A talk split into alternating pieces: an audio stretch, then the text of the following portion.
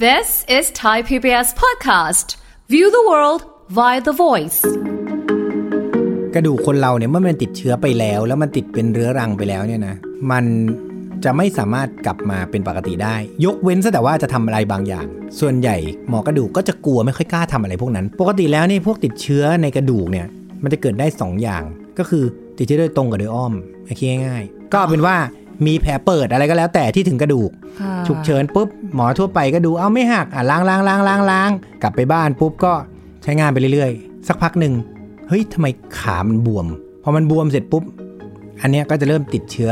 เฉียบพลันได้ก่อน ฟังทุกเรื่องสุขภาพ อัปเดตททุกโรคภัย ฟังรายการโรงหมอ กับดิฉัน สุรีพร วงศิตพรค่ะ This is Thai PBS podcast. สวัสดีค่ะ คุณผู้ฟังค่ะ ขอต้อนรับเข้าสู่รายการโรงหมอทางไทย PBS Podcast ค่ะ วันนี้พบกันเช่นเคยนะคะ วันนี้เรื่องที่เราจะคุยกัน ไม่รู้ว่าจะยากไปหรือเปล่านะ เรื่องของกระดูกติดเชื้อเรื้อรัง ปวดไปตลอดชีวิต ถามคนนี้ดีกว่า ดรนายแพทย์จตุพล คงถาวรสกุล แพทย์ผู้เชี่ยวชาญศูนย์กล้ามเนื้อกระดูกและข้อจากเพจดรหมอหมีค่ะ ครับ สวัสดีครับ หมอหมี ไอเรื่องอย่างอื่นเนี่ยอย่างแบบ เออติดเชื้อนู่นนี่นั่นมันยังพอรู้สึกเบาๆนะแต่พอคำว่ากระดูกอะ อ่า กะ มันรู้สึก แบบ ว่ามัน มันอยู่ข้างใน มีปัญหา คือทำไมเราถึงพูดเรื่องนี้ในวันนี้นะฮะ ก็เพราะ อ่า ว่าเออมันมีหลายๆรายเนี่ยนะที่เขาส่งข้อมูลเข้ามาว่า เนี่ยเขาปวดเข่าปวดแข้งบวมบวมยุบยุบบวมบวมยุบยุบกินยาแล้วก็เบาไม่กินก็เป็น เนี่ยมันก็จะเป็นอย่างเงี้ย เป็นมาห้าหกปีแล้วเนี่ยเป็นอะไรก็ไม่รู้ ไป ห้าหกปี เอ็กซเรย์ปรากฏ มันมีกระดูกติดเชื้อ เราก็เลยอยากจะบอกว่าทำยังไงที่จะไม่ให้ไปถึงจุดนั้น ไม่เดี๋ยวห้าหกปีอ่ะ นานกว่านั้นก็ได้ครับเป็นตลอดชีวิตครับโรคนี้ ไม่แต่ถ้าเกิดเราเรารู้สึกว่ามันมีอะไรผิดปกติ เราไม่รอถึงห้าหกปีนะ เราก็กลัวนะ อ๋อเขาเป็นแล้วเขาก็ไปรักษาไงฮะ ก็กินยามาห้าหกปีเนี่ย แล้วก็ อ๋อเหรหอมอก็บอกว่ากินยาต่อไปเรื่อยๆ แล้วก็จะได้ยินว่ากินยาต่อไปตลอดชีวิต แล้วหมอไม่บอกอะไรเลยเหรอ ก็ได้แค่นั้น อ้าว เพราะว่ากระดูกคนเราเนี่ยเมื่อมันติดเชื้อไปแล้ว แล้วมันติดเป็นเรื้อรังไปแล้วเนี่ยนะ อืม มันจะไม่สามารถกลับมาเป็นปกติได้ ยกเว้นซะแต่ว่าจะทำอะไรบางอย่าง ซึ่งส่วนใหญ่หมอกระดูกก็จะกลัวไม่ค่อยกล้าทำอะไรพวกนั้น เพราะมันจะมีผลต่อเนื่องซึ่งเดี๋ยวเราจะเล่าให้ฟัง มันไปติดเชื้อมาได้ไงก่อนเอา อ่า ตรงนี้ก่อน คืออันดับแรกเนี่ยนะฮะเราก็ต้องแยกก่อนว่า เมื่อไหร่ถึงจะติดเชื้อเรื้อรัง เมื่อไหร่ติดเชื้อเฉียบพลันใช่ไหมปกติแล้วนี่พวกติดเชื้อในกระดูกเนี่ย มันจะเกิดได้สองอย่างนะ ก็คือติดเชื้อโดยตรงกับโดยอ้อมคิดง่ายๆนะโดยตรงคืออะไร มีดฟันปักเข้าไปแล้วเชื้อมันอยู่ในมีดแล้วเข้าสู่กระดูก ก็เอาเป็นว่ามีแผลเปิดอะไรก็แล้วแต่ที่ถึงกระดูก ง่ายๆ แล้วก็เลยมีเชื้อเข้าไป โอ้ อ่า เสร็จปุ๊บ พอเวลาเราโดนอะไรก็แล้วแต่แล้วมีผงมีแผลอ่ะเช่น สมมุติถ้าเกิดเราโดนฟันเข้าไปถึงหน้าแข้งเงี้ยนะ อ่า หรือไปมอไซค์ล้มแล้วเหล็กบาด อ่า เข้าฉุกเฉิน เออ สมมติส่วนใหญ่มันก็จะเป็นตอนกลางคืนอะนะ ค่ะ ฉุกเฉินปุ๊บ หมอทั่วไปก็ดู เอ้าไม่หัก อ่ะล้างล้างล้างล้างล้างเย็บ อันนี้ก็ผิดหนึ่งละ อ่า เสร็จปุ๊บล้างแล้วเย็บนี่ผิดหนึ่งนะ อ่า กลับไปบ้านปุ๊บก็ เราก็ไม่มีอะไรเราก็ไปใช้เดินไปเดินมานู่นนี่ก็ผิดสองละ อืม อ่าเราก็ใช้งานไปเรื่อยๆ สักพักหนึ่งเฮ้ยทำไมขามันบวม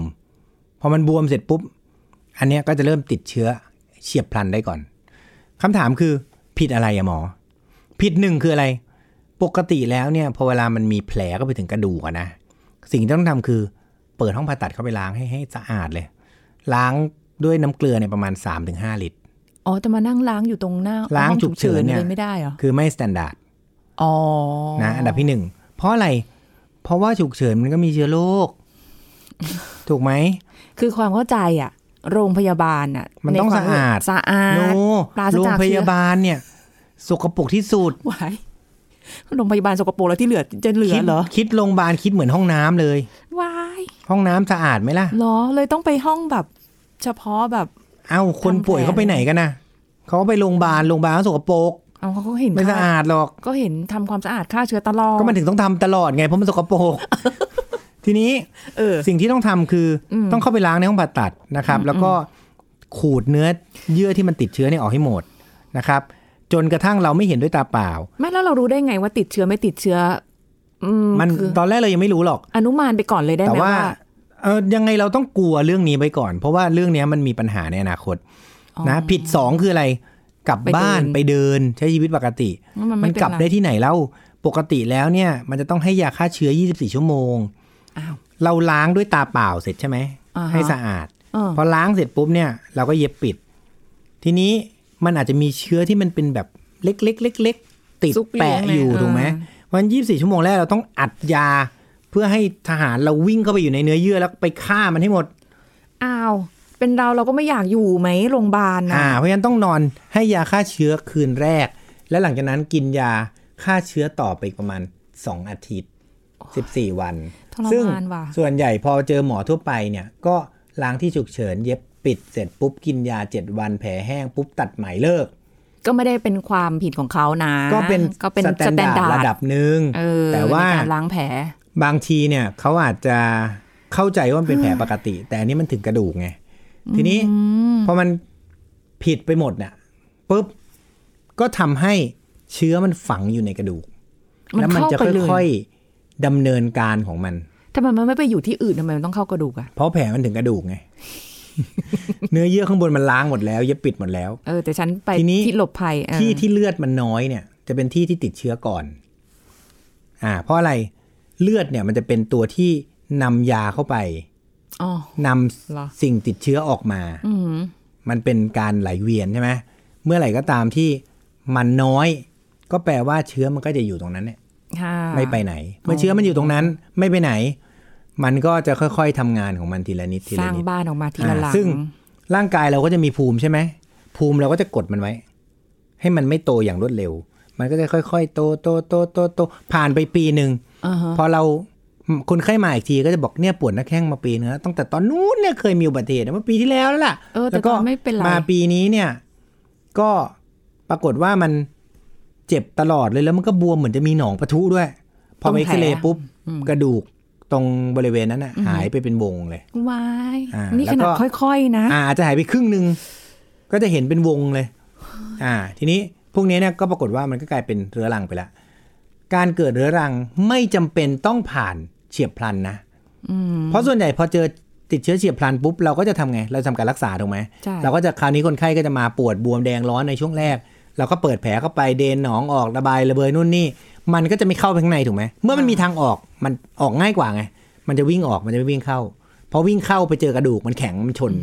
มันวิ่งออก เพราะฉะนั้นถ้าเกิดเฉียบพลันในช่วง ค่ะ หนึ่งเดือนเนี่ย เราจะทำการล้างทำผงทำแผลให้เรียบร้อย แล้วก็ขูด แล้วก็ให้ยาฆ่าเชื้อ ครบปุ๊บส่วนใหญ่ถ้าเป็นเฉียบพลันนะ มักจะไม่ไปเป็นเรื้อรัง อืม อ่า ถ้าเป็นเรื้อรัง มันจะค่อยๆเป็นอย่างที่ผมบอกนี่แหละ แล้วก็ยาวไปเลย และคทีนี้ ราวนี้ก็ยาวเลยเป็นทั้งชีวิต ว้า อ่าย ทีนี้กลไกที่สองคือโดยอ้อม โดยอ้อมเช่น สมมติเราไปทำฟัน ตรงฟันเนี่ย มันมีเชื้อโรคเยอะ อืม พอทำฟันเสร็จปุ๊บเนี่ย มันเกิดการติดเชื้อสวนเข้าไปในกระแสเลือด ค่ะ แล้วมันวิ่งไปที่กระดูก ซึ่งกระดูกส่วนใหญ่ที่ท็อปฮิตป๊อปปูล่าโหวตเลย ก็คือกระดูกหน้าแข้ง ทำไมจะ อ่า ต้องไปอยู่ตรงนั้น คือนี่เขาอธิบาย มันมีหลายทฤษฎีมาก แต่เป็นว่าเอาจริงอ่ะ ยังไม่รู้หรอกทำไมไปอย่างนั้น แต่มันไป อ่าอ่ะมันมีกลไกหลายอย่างเช่นหลอดลงหลอดเลือดมันเป็นลักษณะ อาจ ว จะ น เป็น วนวนอะไรอย่างเงี้ย ที่เหมาะสม อ่า เป็นสำ ออ คือเอาเป็นว่าพยายามหาเหตุผล อธิบายสิ่งที่มันเกิดขึ้น แต่มันไม่ไม่ แต่เอาเป็นว่าแฟกต์คือ ความจริงก็คือว่ามันไปเกิดตรงนั้นเยอะ อ่า เมื่อมันเกิดตรงนั้นเยอะปุ๊บเนี่ย อ่า สิ่งที่อ่ามันจะเป็นก็คือ มันก็จะค่อยๆติดเชื้อเหมือนกันเลย แล้วมันก็พอเรากินยาฆ่าเชื้อไปบางส่วนนะเพราะติดเชื้อใช่ไหมเราไปทำฟันเราต้องกินยาฆ่าเชื้อ อ่า พอกินค่ายาฆ่าเชื้อบางส่วนมันก็จะกดมันไว้นิดนึง อ่า พอกดไว้ได้ พอเราเลิกกินยาฆ่าเชื้อมันจะค่อยๆโตโตโตโตโตโตโตขึ้น อ่า แล้วก็กระดูกเนี่ย มันจะค่อยๆถูกกินไปเรื่อยๆ จนกลายเป็นวง และเมื่อมันติดเชื้อข้างใน จนมันปะทุออกมานอกกระดูก มันก็จะเข้าไปอยู่ในเนื้อเยื่อ แล้วมันก็จะกลายเป็นหนอง อ๋อที่เรา สุด ทำให้ ท้าย มันบวมขึ้นมา ใช่ คนไข้ก็จะมาหาแล้วด้วย เนี่ยสองปีก่อนทำฟัน แล้วมันก็มีเจ็บเป็นเป็นหายหายเป็นเป็นหายหายมันจะรู้สึกเจ็บแป๊บๆนะพวกเนี้ย พอเวลาไปวิ่งเนี่ยมันจะเจ็บหน้าแข้งแป๊บๆแต่เราก็จะคิดว่าเอ้ยไม่เป็นน่าจะกล้ามเนื้อแหละเส้นเอ็นอะไรเงี้ยนะ โดยเฉพาะคนที่ไม่ค่อยออกกำลังกายเงี้ย มันก็จะไม่สามารถเซนได้ถูกไหมว่า เฮ้ย อันนี้มันเป็นติดเชื้อ หรือมันเป็นอักเสบธรรมดา หรือเป็นปวดกล้ามเนื้ออคนไข้ไม่สามารถแยกได้ เพราะว่า เราไม่ได้มีแอคทิวิตี้อะไรที่บ่งบอก ชาติหนึ่วิ่ที อะไร อ่าแบบ วิ่งขึ้นรถไฟฟ้าแล้วเจ็บแปลบขึ้นมาอะไรเงี้ยนะถามว่ามีโอกาสที่จะหักด้วยตัวมันเองได้ไหม ส่วนใหญ่การติดเชื้อในกระดูกอะ่ะ มันมักจะไม่กินทั้งอัน มันมักจะค่อยๆกินไปเรื่อยๆ แล้วก็กินขึ้นลงในแนวบนล่างนะ มันจะไม่ได้กินแบบจนหมดเกลี้ยง เนี่ย สมมติร้อยเปอร์เซ็นความกว้างเงี้ยมันจะกินไปห้าสิบเปอร์เซ็นเจ็ดสิบเปอร์เซ็นอะไรเงี้ย นึกถึงหนอนกินใบไม้เลยอะมันไม่ได้กิน ใช่ แบบหมดทั้ง เพราะ ใบ ว่าติ ที ด เดียว เชื้อเรื้อรังเนี่ย อืม ด้วยเชื้อโรคของมันเองด้วย เชื้อสะส่วนใหญ่ที่เป็นเชื้อติดเชื้อเรื้อรังเนี่ย ความรุนแรงมันจะต่ำเพราะถ้าความรุนแรงมันสูงมันจะติดเฉียบพลันธุ์ไปแล้ว ใช่ มันก็ต้อง นะไม่งั้น ปหา มันจะเลือกไง หมรัษาละอ่ะ เชื้อรุนแรงมันติดเฉียบพลันธุ์ไปแล้ว อ่า ก็จบด้วยการรักษา ซึ่งจริงแล้วเฉียบพลันธุ์ดีกว่า เพราะเรารู้ มันจบไปเลย ใช่ไหมมันไม่ใช่ เออ แบบ รักษา มา ไปเลย เป็นกองโจรพวกผ้าเหลือง ซ่องสุม อยู่ใน ตัวเราถูกป่ะ อ่า ทีนี้พอมันติดเชื้อไปนานๆนานๆปุ๊บเนี่ยแล้วปะทุออกมา วันที่ปะทุออกมา คนไข้ก็จะมาหาเราใช่ไหมทีนี้พอมาหาเราปุ๊บเนี่ย เราไม่ค่อยกล้าทำอะไรมากเหตุผลก็เพราะอย่างนี้ ที่ผมพูดไว้ในข้างต้นนะหมอกระดูกจะไม่ค่อยกล้าทำอะไรมากเพราะว่า ตรงบริเวณที่มันหายไปเนี่ยมันมีเชื้ออยู่เต็มใช่ไหมพอเราไปเปิดระบายหนองออก เราเข้าไปขูดเนี่ย เราไม่รู้ว่าตอนที่เราขูดอะเราเอาเชื้อเนี่ยทำให้มันมุดเข้าไปไกลกว่าเดิมหรือเปล่า อ้าว พอเวลาเราผ่าตัดทุกครั้งเนี่ย ค่ะ มันต้องเอามีดเปิดแผลใช่ไหมแล้วเราอ้ามันออก เราลงไปเจอกระดูกที่ติดเชื้อใช่ไหม อ่าฮะ สิ่งที่เราต้องทำคือ เราต้องขูดมันออกใช่ไหมแล้วก็เอาออกได้เท่าที่เอาออกได้ ด้วยตาเปล่าเห็น บวกกับให้ยาฆ่าเชื้อส่วนใหญ่เราก็ให้ประมาณสักวันสองวัน ถ้าไม่มีไข้เราก็ให้กินยาระยะยาว เราก็ไม่รู้หรอกว่าไอยาเนี่ยมันไปฆ่าในกระดูกได้แค่ไหน ซึ่งส่วนใหญ่มันจะได้แค่ควบคุมให้มันไม่โตขึ้น อ้าว อ่าเพราะว่ายาเนี่ยมันไม่เข้ากระดูกเคยได้ยินไหมยาส่วนใหญ่ไม่เข้ากระดูกต้องกินในปริมาณสูง ซึ่งถ้าสูงเดี๋ยวตับไตมันก็จะพังก่อน มันไม่มีแบบฉีดเข้าเลย ฉีดเข้ากระดูกเลย อ่าสิ่งที่เราทำนะฮะ ก็คือส่วนใหญ่เนี่ยเราก็จะใช้ความร้อนเช่นเอาซีเมนต์ไปโบกไว้ เพื่อให้เชื้อมันตาย หรือเอาซีเมนต์แอนติบ o ติก คือเอาปูนน่ะนะฮะที่มีความแข็งแรงเท่ากับกระดูกอะที่มันมียาฆ่าเชื้ออยู่ในนั้น ไปแปะไว้นะ ตรงตรงที่มันเป็น ตรงที่มันเป็นเว้า เว้า เป็นแหว่งเข้าไปเนี่ย ไปให้มัน แปะไว้เพื่อให้มันฆ่า หรือบางทีเราก็จะเอาเป็นเอ่อเม็ดเม็ดเม็ดเม็ดเป็นสายเนี่ยนะใส่เข้าไป เป็นสายยาฆ่าเชื้อเนี่ยใส่เข้าไป อ่าฮะ แต่พวกเนี้ยต้องบอกเลยว่ามันไม่เคยหมด เพราะว่าเราวางไว้ตรงไหนเนี่ยมันก็ได้แค่ผิวถูกไหมแต่เชื้อมันเข้าไปข้างในแล้วมันเป็นเหมือนเหมือนรูหนูแล้วเราก็ไปปิดรูหนูอ่ะ อ่า มันก็ไป แต่ สร้าง ว่มัน รูอื่น มันก็ออกทางรู ถูก อื่ ไหม น เพราะ นะ ข้างในมันมีไปหมดแล้ว เออมีโพรง อ่าแล้วเราก็ต้องไปหารูอื่น ส่วนใหญ่พอเราปิดรูปะทุที่แรก มันก็เป็นปะทุที่สอง อ่า โอ้โห ทีนี้พอเราไปผ่าตัดใช่ไหมไอ้ตรงบริเวณที่มันไม่ติดเชื้อ มันก็จะติดเชื้อเพราะเรานี่แหละ เพราะพอเราเปิดปุ๊บเนี่ย จากบริเวณที่ที่มันสดใสเฟรชชี่ยังไม่เคยโดนอะไร อืม เชื้อมันก็ต้องพอเราไปล้าง พยายาม ปุ๊บ นะ เชื้อมันก็ไปแปะอยู่ตรงนั้น มันก็ติดเชื้อหนักกว่าเดิมเพราะฉะนั้นเราจะค่อนข้างกลัวนิดนึง เฮ้ย อ่าเพราะฉะนั้นการรักษาส่วนใหญ่เนี่ยนะฮะคือการรักษาแบบประครับประคองคือทำให้มันไม่มากขึ้น แต่ทีนี้มันจะมีการรักษาแบบซูเปอร์สุดโต่งซูเปอร์สุดโต่งคืออะไร คือ ปกติแล้วเนี่ย ที่เราทำเราก็จะทำน้อยใช่ไหมสุดโต่งก็คือ เราตัดเหนือจากรอยที่มันติดเชื้อเนี่ย ออกไปทั้งแท่งเลย เอาออกให้หมดเลย นะ เหนือขึ้นไปประมาณสักเซนหนึ่งลงมาเซนหนึ่งตัดกระดูกออกทั้งแท่ง โอ้ย เอาออกไปเลย เฮ้ยมั แต่ นก็ อัน แหว เนี้ย กเลยนะ เราก็ต้องเช็คก่อนนะว่าข้างบนอาสมมติกระดูกอันหนึงเนี่ยมันความยาวมันสักอ่าร้อยเซนนะไม่ไม่ถึง 30 เซนแล้วกันหนึ่งไม้บรรทัดหนึ่งไม้บรรทัดเนี่ยมันมีร่องรอยอยู่ประมาณสักเซนสองเซนใช่ไหมเราตัดออก 4 เซนแต่เราต้องมั่นใจนะเอ็กซเรย์ดีๆ คือส่วนใหญ่พอกระดูกติดเชื้อเนี่ยสิ่งที่เราจะทำไม่ใช่แค่เอ็กซเรย์ละเราจะต้องไปทำ MRI เพื่อดูว่ามันการกระจายของเชื้อมันไปสูงแค่ไหน มันเห็นได้ ไกล ขนาด แค่ นั้ ไหน นเลยเหรอ ใช่ที่สำคัญนะ นอกจาก MRI ต้องทำโบนสแกน เพราะอะไรเชื้อเนี่ยมันไปทางเลือด มันอาจจะไม่ได้อยู่แค่ข้างเดียวนะมันไปข้างตรงข้ามได้นะถูกไหมอ่า แล้วก็ถ้าเราจะตัดกระดูกออกทั้งอันน่ะ ทั้งแท่งออกไปเนี่ยอย่าลืมนะเราต้องเอาแท่งอื่นมาใส่นะ เช่น เราอาจจะต้องไปเอากระดูกตรงบริเวณหน้าแข้งด้านนอก ที่เขาเรียกฟิบูล่ากระดูกเล็กอะ่ะเป็นแท่ง ใส่แทน กลับมาเสียบแทน ซึ่ง โอ้ยเจ็บ ไซ สอง ส์เนี่ย ข้าง มันต่างกันประมาณสามเท่า มันก็จะไม่พอใช่ไหมเราก็ต้องเอากระดูกเทียมมาใส่ หรืออาจจะต้องไปเอากระดูกคนตายนะที่เรียกว่าเอาลูกราฟมาใส่ มันแล้วมีิ วก็ ธี เอา แบ เหล็ก บนี้ด้วยเหรอ ดาม มีคน มีฮะ เคยทำใช่ไหม อ่า มีการทำแบบนี้คือการเอากระดูกคนตายเนี่ยมาใส่แล้วก็ใส่เหล็กดาม แต่อย่างนี้นะ พอกระดูกมันติดเชื้อเนี่ย อย่างที่บอก ถ้าเราอ่ะย้อนย้อนกลับไปนิดนึง เราต้องทำโบนสแกนเพื่อที่จะดูว่าการติดเชื้อเนี่ย มันมากมายแค่ไหน อืม นะฮะคือโรคเนี้ยมันเกิดน้อยนะต้องบอกก่อนนะฮะแต่สำหรับวันเนี้ยใครที่ฟังอยู่ ถ้ามีอาการประเภทนี้อยู่เนี่ยก็อาจจะได้ประโยชน์ แต่สำหรับคนที่ไม่ได้เป็นโรคนี้เนี่ยก็อาจจะเสียเวลาท่านที่จะฟัง แต่ว่ายังไงก็ตาม เป็นความรู้นะ เราก็ควรที่จะต้องป้องกันไม่ให้มันเกิดขึ้นนะครับแล้วถ้าเกิดว่ามีคนรู้จักที่มีกระดูกติดเชื้อเรื้อรังอยู่แล้ว เราก็ควรจะแนะนำเขาว่าเออมาฟังอันนี้นะฮะ อืม ทีนี้พอทำบนสแกนเราก็จะรู้ว่าตรงไหนติดตรงไหนไม่ติดเชื้อใช่ไหมถ้ามันติดเชื้อแค่จุดเดียว อันนี้ก็ง่าย เราก็ตัดตรงนั้นออก แล้วก็เอากระดูกที่อื่นมาใส่ อืม หรือเอากระดูกคนตายมาใส่ แต่ถ้าให้ผมทำผมจะเอากระดูกของเจ้าตัวเนี่ยแหละมาใส่ เพราะอะไรกระดูกคนตายเนี่ย เราไม่รู้กระบวนการเก็บในประเทศเราการสเตอไรล์โอกาสที่จะติดเชื้อจากกระดูกคนตายก็มี อืม เพราะว่ามันมีการทำผ่าตัดหลาย ๆ อย่างในประเทศเรานะ ซึ่งอย่างเช่นการผ่าตัดเอ็นไขว้หน้า หรือเอ็นไขว้หลังเนี่ย เรามีการเอาเอ็นคนตายมาใส่ คือถ้าต่างประเทศเนี่ยเขาทำกันเยอะเลยนะ อ๋อเหรอเป็นเรื่อง ต่างประเทศเขาทำกันเยอะมาก เพราะเพราะฉะนั้นเขาถึงขาดได้เกิน 2-3ถึง3ถึง4ครั้งไง ของเราเนี่ยเส้นเอ็นที่เราจะเอามาใช้เนี่ยมันมีแค่ประมัน อย่างมากก็ขาดได้สัก 4 ครั้งอะแต่ฝรั่งเนี่ยมันขาดได้ก็เป็น 10 ครั้งก็ยังได้ เพราะว่ามันเอาของคนตายมาใส่ อ่า ของตัวเองเราไม่ได้ใช้เลยนะฮะ ซึ่งพออยู่ในเมืองไทยเนี่ย ผมไม่แน่ใจมันอาจจะจากหลายปัจจัยนะหนึ่งจากอากาศร้อน จากการเก็บจากมาตรฐานอะไรก็แล้วแต่ มักจะติดเชื้อ ค่ะ ถ้าเราใช้ของคนตายนะ อ่า แต่ว่าเอ่อมันก็จะมันสามารถทำได้ แต่อันนี้ก็ต้องยอมรับความเสี่ยงนะฮะ แล้วก็อีกอันหนึ่งคือ มันมีโอกาสที่จะสลายออกไป คือไม่เข้ากับเรา อ่า นะ เพราะฉะนั้นถ้าใครที่กระดูกติดเชื้อเรื้อรังนะฮะ ถ้าอาการไม่หนัก อืม ผมแนะนำอย่างนี้ กินยากดอาการไว้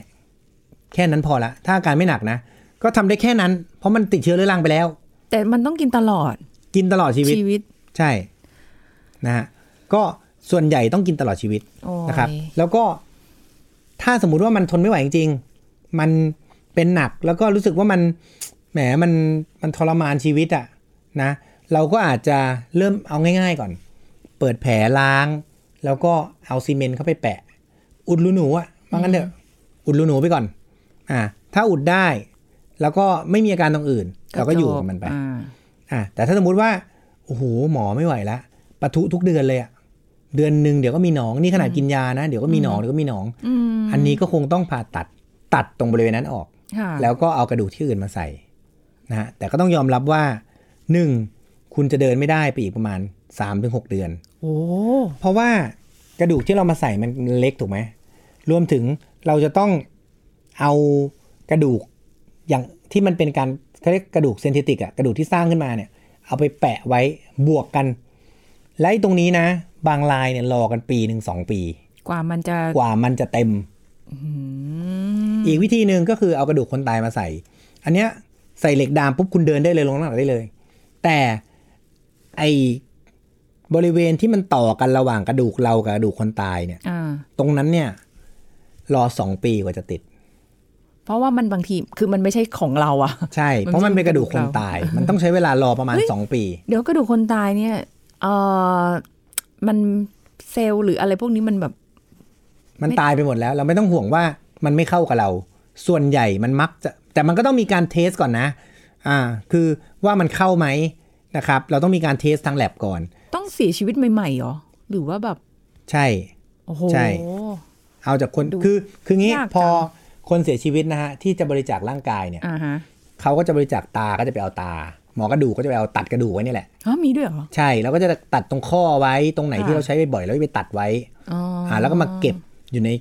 ความเย็น ค่ะ นะติดลบร้อยกว่าองศาอะไรเงี้ย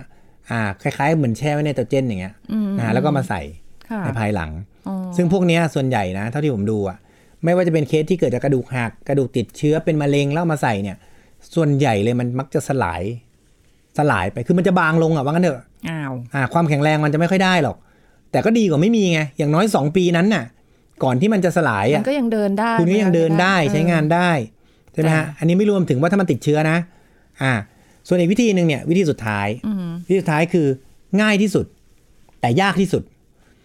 อ่า คือ ก็คือตัดทิ้งออกไปเลยนะ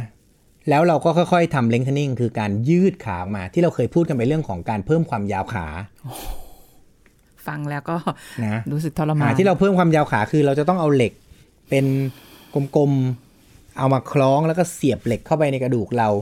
แล้วเราก็แยกกันระหว่างอันบนกับอันล่างนะ แล้วก็ค่อยๆไข คือเป็นว่าตัดกระดูกส่วนนั้นทิ้ง แล้วก็เอาไอ้ตรงปลายสองอันน่ะ มาจ่อกันให้มันใกล้กันประมาณหนึ่งมิล ให้มันสัมผัสกับ เพื่อให้มันค่อยๆ งอกขึ้นมา แล้วมา ทำเหมือนจะให้มันติดอ่ะ เจกัอืม อ่า แต่มันไม่ติดแล้วเราก็ไขขึ้นหนีมัน ค่ะ พอมันกำลังจะติดเราก็ไขขึ้นไปอีกหนีมันให้มันค่อยๆ สร้างกระดูกอ่อนขึ้นมา สร้างกระดูกอ่อนขึ้นมา ค่ะ ก็จะได้ประมาณวันละหนึ่งมิลเดือนหนึ่งคุณก็จะได้ประมาณสามเซนอ่า สมมุติถ้าคุณตัดออกไปหกเซนคุณก็ใช้เวลาประมาณสองเดือน แต่อันเนี้ยมันเป็นเวลาในจินตนาการ นะ เวลาความจริงเนี่ยสามเซนเนี่ยนะ กว่าจะได้เนี่ยหกเดือนบางทีปีหนึ่ง เพราะอะไร เพราะตอนที่เราอ่ากำลังจะไขอ่ะ เราตัดกระดูกเสร็จใช่ไหมแล้วเราเอามาจ่อกันใช่ไหมกำลังจะไขขึ้นเนี่ย มันติดไปก่อน เอามาเจอกันก่อนซะแล้ ถ้าว มันเจอกันก่อนแล้วเชื่อมไปก่อน เราต้องตอกออกให้หักใหม่ เว้ย แล้วก็ไขใหม่ เพิ่มขึ้นไป โอ้ย เพราะฉะนั้นวิธีเนี้ยก็จะเป็นวิธีที่ง่ายที่สุดแต่ยากที่สุด ฮาร์ดคอร์ไปไม่ไหว ใช่ เพราะฉะนั้นคืออันเนี้ยผมว่านะ การติดเชื้อเรื้อรังเนี่ย ผู้ที่เป็นเนี่ยอาจจะต้องทำใจนะครับว่าถ้าเราอยู่กับมันได้นะ ชีวิตนี้ก็อาจจะต้องอยู่กับมันไป แล้วก็กินยาฆ่าเชื้อไปตลอดชีวิตสำหรับคนที่กินไม่ได้นะฮะก็อาจจะต้องเลือกวิธีอื่น แต่ว่าวิธีที่ผมพูดมาทั้งหมดเนี่ย สังเกตไหมฮะพี่ไม่น่าเลือกสักอย่าง จริง ถ้างั้นแสดงว่าก็เราก็ต้องพยายามที่จะ คือตั้งแต่ต้นอะยังไงก็ได้ อย่าให้มันแบบว่าไปถึงกระดูก ถูกต้องเพราะฉะนั้นทั้งทางตรงและทางอ้อมนะฮะไอทางอ้อมเนี่ยเรายังกันอะไรไม่ได้ถูกไหมเช่นคุณไปทำฟันมา หรือคุณมีแผลที่หน้าหรือคุณมีการอักเสบติดเชื้อที่ผิวหนังอะไรอย่างเงี้ย อืมงั้นมันอยู่ เราเกา ข้างใน แล้วมีแผลอะไรแบบเนี้ยไอพวกนี้มันมันห้ามกันไม่ได้ถูกไหมมันเป็นโรค แต่เมื่อไหร่ก็ตามที่เรามีแผลที่เกิดจากภายนอกแล้วเข้าไปถึงกระดูก การรักษาเนี่ยมันต้องเหมาะสม อ๋ออย่างนี้แสดงว่าถ้าสมมติว่าไปเกิดอุบัติเหตุขึ้นมา แล้วมันแบบลึกถึง แล้วมันถึงกระดูกเนี่ย เราต้องแบบว่าไป เราต้องทำให้ถูกวิธี ห้องผ่าตัดนะ ใช่คือ เออ อ อ ย่าไปประนีประนอม นะคนไทยเราชอบ ไม่เป็นไรไม่เป็นไรเอาแค่นี้แหละ กลัวอะไรหนึ่งกลัวค่าใช้จ่าย เนี่ยกำลังจะถามอยู่เลยเนี่ย ใช่ไหม เออ เพราะว่าเย็บปิดที่ฉุกเฉินเนี่ยนะ มันเร็วไง ก็ราคาหนึ่ง อ่าห้าหกพันพอเข้าห้องผ่าตัดเนี่ยเจ็ดแปดหมื่น ก็มันต้องเปิดห้องผ่าตัดไง อ่า ก็เจ็ดแปดหมื่นไง เอออ อ่าแล้วคนมันไม่มีเงินน่ะ ใช่ไหมฮะ อืม มันก็เราก็เข้าใจนะ แต่ว่าสิ่งพวกนี้อย่าไปประนีประนอม เราอาจจะไปทำโรงพยาบาลรัฐบาลก็ได้นะ อย่างโรงพยาบาลรัฐบาลเนี่ย เย็บธรรมดาเนี่ยสองสามพันแต่ถ้าเกิดว่าเข้าห้องผ่าตัดก็สองสามหมื่น คือก็เข้าใจแหละว่ามันก็เป็นเป็นจุดที่เราก็คงแบบหลีกเลี่ยงไม่ได้หรืออะไรอย่างเงี้ยแต่แบบว่า คือทำให้ถูกไว้ก่อนผมว่า เพราะว่าจริงๆผมผมเจอบ่อยนะ ไม่เป็นไรไม่เป็นไรหมอ เย็บไปเถอะเออไม่เป็นไรเย็บเย็บไปเฉยๆก็ได้ มั ไม่ น ต้องทำไม่ได้ อะไรหรอก มันไม่ได้จะเป็นทุกคนหรือเกิดเหตุการณ์ที่ ใช่ แบบ ซึ่ ติด ง เชื้อทุกคนไง ซึ่งมันก็มีเคสที่ไม่เป็นเยอะ เออ เอาเป็นว่าพวกนี้มันเกิดได้ประมาณสักไม่เกิน1-2%ถึงสองเปอร์เซ็นต์ ก็ ข เล อย งประ ไม่ ชากรที่เป็นทั้งหมด ก็ไม่รู้อีกว่าเราจะเป็นหนึ่งในนั้น ก็นั่นไง หนึ่งเปอร์เซ็นต์หรือเปล่าก็ คื เล อย ถ้าเราเป็นขึ้นมาเนี่ย มันก็ โอ้ย ยาวถูกไหม พูดยากจังอ่ะ อ่า เพราะฉะนั้น ใช่ไหม มันก็จะทำให้เราเกิดความเดือดร้อนกับการใช้ชีวิตได้ ไปในระยะยาว เพราะว่ามันเรามีนะคนไข้ที่แบบอยู่ด้วยกันมาประมาณแบบสี่ห้าปีแล้วอะทุกวันนี้ก็ยังให้ยาฆ่าเชื้ออยู่แล้วเขาก็ถามทำอะไรได้ไหมผ่าได้ไหมผมก็ให้ออปชั่นไปแบบเนี้ย มาแมว ไม่มีใครจะเอาสักอัน เออ ทุกคนก็แบบ เอาไม่เป็นไร หมอกินยาดีละ ถูกไหมเพราะฉะนั้นอันนี้นะฮะ วันนี้ขอสรุปเลยนะ อ่า คือการติดเลื้อเชื้อในกระดูกที่เป็นลักษณะติดเชื้อเรื้อรังเนี่ย มันอาจจะผ่านหรือไม่ผ่านการติดเชื้อแบบเฉียบพลันมาก็ได้ ซึ่งส่วนใหญ่เนี่ยมักจะเกิดจากการติดเชื้อไม่ว่าจะเป็นทางตรงหรือทางอ้อม ถ้าเป็นทางตรงให้คุณเนี่ยทำการรักษาให้เหมาะสมถูกต้อง เพื่ออนาคตที่ดีกว่า แล้วมันจะได้ไม่เป็น แต่ถ้าเป็นทางอ้อมเนี่ยเราก็รักษาโรคพวกนั้นไป แล้วเราก็เฝ้าระวังอาการ ถ้ามันเริ่มมีอาการผิดปกติ เช่น วิ่งแล้วเจ็บหรืออะไรแล้วเจ็บ เอ็กซเรย์ซะหน่อยเพื่อความสบายใจอย่างน้อยเนี่ยเราจะได้รู้ว่าเราเป็นหรือไม่เป็นอะไร และถ้าเราเป็นจริง ๆ ก็อาจจะถือเป็นโชคร้ายของเรา ซึ่งเราก็คงต้องรักษาโดยการควบคุมอาการไป แต่สำหรับคนที่ ตัดสินใจว่าเอ้ยฉันไม่อยากอยู่ในสภาวะอย่างนี้แล้ว เราก็อาจจะต้องไปเลือกทำการผ่าตัด ซึ่งมีความเสี่ยงมากกว่า แต่ว่าอาจจะมีโอกาสที่จะหายขาดได้ แต่ก็ต้องผ่านความเสี่ยงนั้นๆไปก่อน วันนี้ก็ฝากให้ทุกคนรักษาสุขภาพ ขออย่าเป็นอะไรเลยครับ อ่ะ ครับ ฝากไว้แค่นี้สวัสดี ข ค อ รับ บคุณค่ะหมอหมี ฟังแล้วก็ไม่ควรจะเป็นอะไรเลย ไม่คุ้มนะคะ แต่ละอย่างโอ้ยแต่มันก็บางบางทีเราหลีกเลี่ยงไม่ได้หรอกมันก็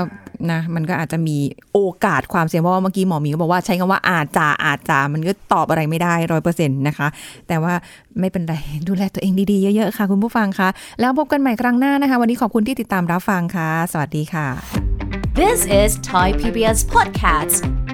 อาการทางจิตและโรคจิตแตกต่างกันอย่างไร ใครคือคนสำคัญที่ต้องประเมินก่อนถึงมือจิตแพทย์ ผู้ช่วยศาสตราจารย์ดรจันวิพาดีลกสัมพันธ์ ผู้เชี่ยวชาญด้านความสัมพันธ์และครอบครัวมาเล่าให้ฟังครับ คนปกติเนี่ยแหละ อย่างที่เราเราเห็นเนี่ยบางครั้งก็จะมีภาวะของอารมณ์บางอย่างที่บางทีก็เกิดวันนี้เซ็งเซ็งๆวันนี้ซึมซึมๆวันนี้เศร้าเศร้าๆแต่อารมณ์นั้นเนี่ยมันไม่ได้ถึงขั้นที่จะเป็นโรคจิต หรือบางทีมีอาการทำอะไรเพี้ยนเพี้ยนๆไป ที่เราเรียกว่าเพี้ยนเพี้ยนๆไป แต่มันก็ยังไม่ถึงขั้นโรคจิตนะคะ โรคจิตเนี่ยคือโรคที่จะต้องอาศัยแพทย์และ ค่ะ ให้ในเรื่องของการวินิจฉัยและการรักษา ซึ่งคนที่จะตัดสินว่าเส้นที่ขีดระหว่างความผิดปกติทางจิต กับโรคจิต คนเราเนี่ยมันสามารถจะมีความผิดปกติทางจิตได้เป็นบางครั้งบางคราวนะคะเช่นประสบกับความสูญเสียเนี่ย เสียคนที่รักยิ่งไป แล้วก็อาจจะเศร้ามากข้าวไม่กินนะคะร้องห่ม ค่ะ ร้องไห้ อันนี้คือความผิดปกติทางจิต ที่ยังไม่ถึงขั้นโรคจิต ค่ะ แต่เมื่อไหร่ก็ตามจันวิพาเศร้าจนกระทั่งไปคว้ามีดมาจะฆ่าตัวตายละอันนี้มันอาจจะกลายเป็นโรคจิตไปแล้วก็ได้นึกออกไหมคะ เพราะฉะนั้นตรงนี้เนี่ย คนที่จะตัดสินก็คือจิตแพทย์ ค่ะ นะคะ แต่ก่อนที่จะไปถึงจิตแพทย์น่ะ จิตแพทย์ท่านไม่ได้เดินมาตามบ้านคนแล้วมาดูว่ามาส่องดูว่าบ้านนี้มีใครเป็นโรคจิตหรือเปล่า ญาติพี่น้องคนรอบข้างนี่แหละ เราก็จะต้องสังเกตว่าเอ๊ะ คนของเราเนี่ยเริ่มมีอาการที่ควรจะไปปรึกษาแพทย์หรือยัง ถ้าคนเป็นโรคจิตเนยนะคะ ที่เรียกว่าเป็นโรคจิตไปแล้วเนี่ยนะคะก็คือการเจ็บป่วยทางสมองชนิดหนึ่ง ที่ทำให้ผู้ป่วยนั้นมีความคิดที่ผิดไปจากความเป็นจริง เช่น มีอาการประสาทหลอนหูแว่ว อะไรพวกเนี้ยนะคะ สติไม่อยู่กับเนื้อกับตัว บางทีพูดพร่ำอะไรแต่งตัวสกปรกโลกลุกลังอะไรอย่างเงี้ยนะคะ ส่วนอาการผิดปกติทางจิต หรือที่เราเรียกกันว่าอาการโรคทางจิตเวชเนี่ยนะคะ มันจะหมายถึงความผิดปกติทางจิต อันเกิดจากสารเคมีในสมองผิดปกตินะคะแม้จะนิดเดียวก็ตามนะคะ แต่ยังไม่มากเท่าอาการของโรคจิต ค่ะ เพราะฉะนั้นอันเนี้ยมันเป็นเป็นขั้นที่อาจจะยังไม่ต้องรักษา หรืออาจจะยังไม่ต้องอาวินิจฉัยทำอะไรที่มันมากกว่านั้น แต่อาจจะเปลี่ยนแปลงหรือแก้ไขโดยการให้คำปรึกษาอะไรอย่างเนี้ยได้นะคะ This is Thai PBS Podcast. ติดตามรายการทางเว็บไซต์และแอปพลิเคชันของไทย PBS Podcast Spotify SoundCloud Google Podcast Apple Podcast และ YouTube Channel Thai PBS Podcast Thai PBS podcast. View the world via the voice.